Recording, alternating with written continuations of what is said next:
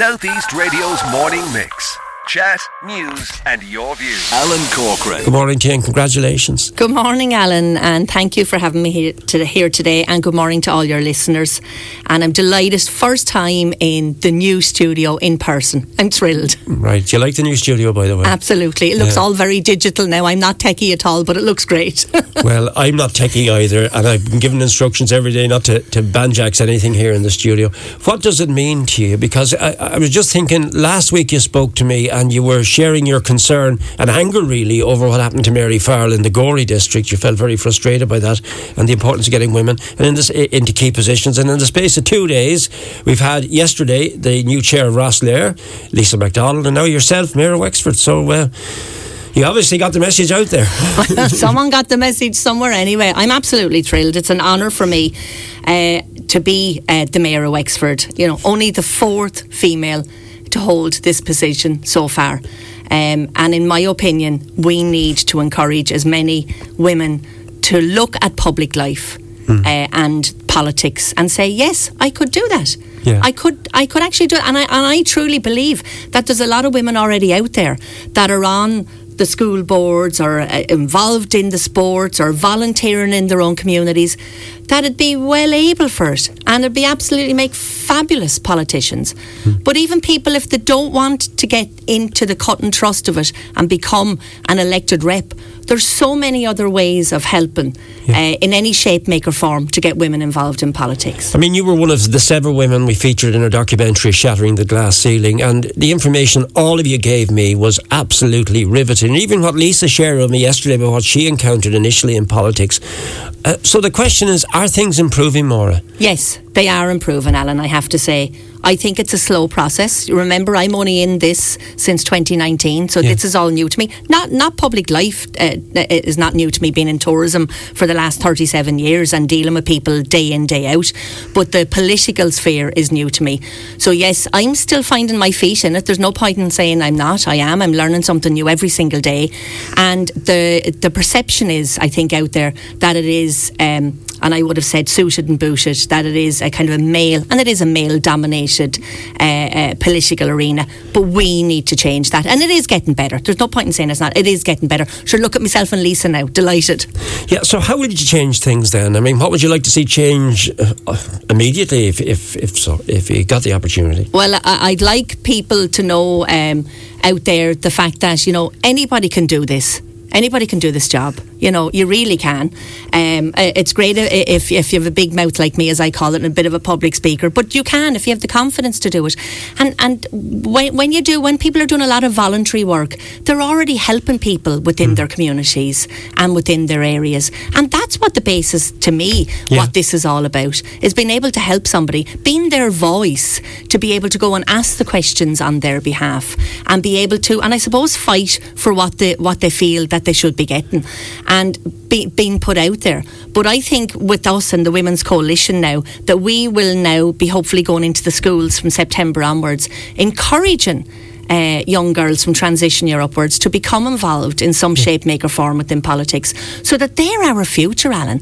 There's no point in saying, I have had conversations with women of my age saying, you know, would you be interested in going, would you like, you know, you have to ask the question. People like to be asked as well, you know, would you like to go into politics, or would you like to help with the campaign or whatever.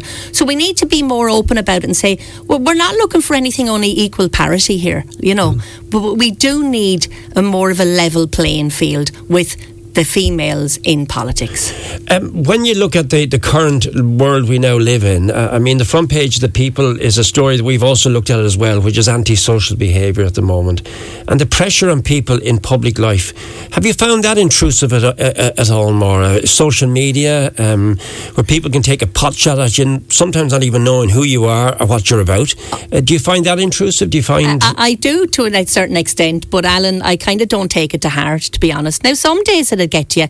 You could be walking along the main street and someone could be shouting at you about something that maybe they didn't felt that you didn't help them as much as they expected you to, or that you said something. So with that, you know, I kind of, you know, that's it, I shout back at them, but, you know, I certainly find out what's going on. The social media bit, I'm not hugely proactive on social media. I didn't get into politics to be on social media, to be quite honest with you. I got into politics to help people and to do the best I can. So I am on social media, but in a kind of a very a soft way, I suppose I'd put it. Yeah. And I do. I mean, there's people already, with me being elected as mayor since Monday, already, as you say, having a pop at me. It could get you down, but you know what? I just kind of rise above it, and that's the way I am. You're also a Rotarian, and when I mention Rotarian or member of the Lions Club or St. Vincent de Paul or organisations like that, I think that brings a very human quality to the person that you have in front of you in the studio. So you are a very much a proud Rotarian, which means that you genuinely feel and think for people, don't you? I do. I'm absolutely delighted to be Rotarian, I have to tell you. Our motto is service above self. We put a lot into it as regards volunteer hours and all the projects we do. I was delighted to be asked into the Rotary Club years ago. I think I've given it a good deal of my time, and I have to tell you, I know people will say, oh, what's she saying? I love helping people.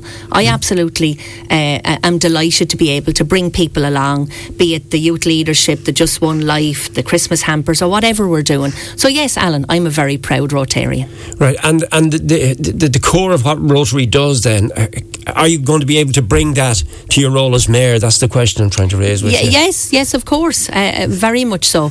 But all the projects that we do anyway, and the Lions Club and all the other service clubs that we have within our county, they do a huge amount of volunteerism, and I think, you know, we need to be very aware of how many people within not only our Wexford Municipal District but within our county are actually volunteers for different clubs and different associations. Without them, Alan, we wouldn't function. I mean, I suppose it's a bit like between local and national radio. It's the same between local politics and national politics. You work within a certain area, you work within a certain budget. Do you find it frustrating, the pace of the way things move? Because I've spoken to some of your colleagues, both on air and off air, and I really get from them that they are inundated with requests to sort things out, but they can only do a certain amount, and many of them are working in other jobs as well. Does that frustrate you? It certainly does, Alan. As you know, I came from a not-for-profit private sector when I was managing the Irish National Heritage Park, and you know, we were very aware of when we were spending money and how we were spending it and where we had to spend it, and then I came into the sphere of this public life, and yes, it is frustrating.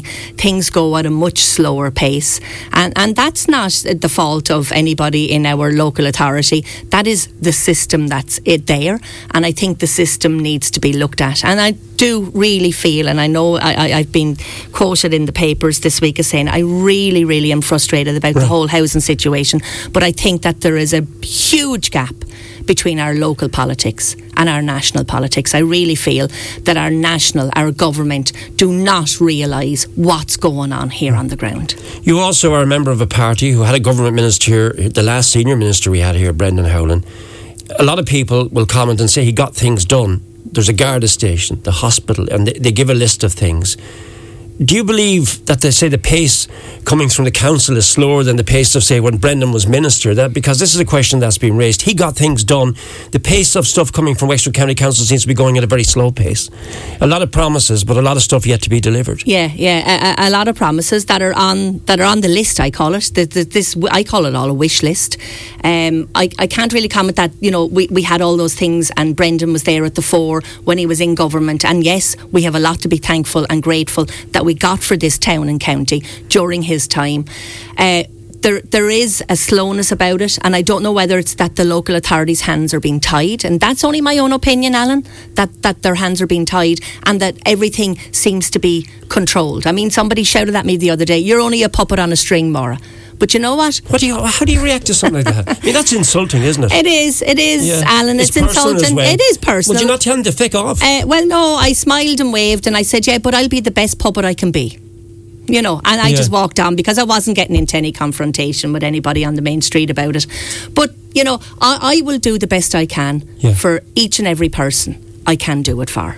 Margaret says congratulations tomorrow on her election to office of mayor. Looking forward to Maura representing Wexford in the coming year. Another one is congrats Maura, Sarah and Marguerite.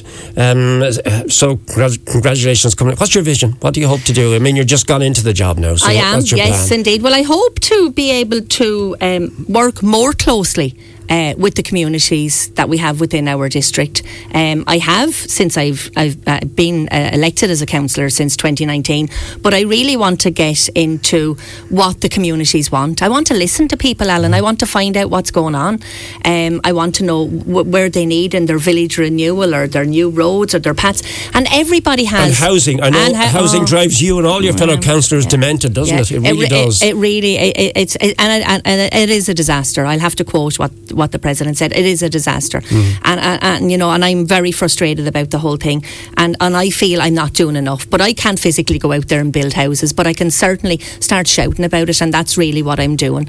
But my plan is to be the best representative of a mayor of Wexford as I can be, to engage with as many communities as I can. Remember, I'm on a phone. Call me if you need me. I'd be delighted to talk to you. In fact, I might start knocking on doors now in the next couple of months just to say, how are you? I'm Maura. I'm the mayor of Wexford. Donald was knocking on doors when he was telling me delivering potatoes, so I don't know if you want to start delivering or selling spuds, but there you are. Idea. I won't be selling the potatoes anyway, Alan.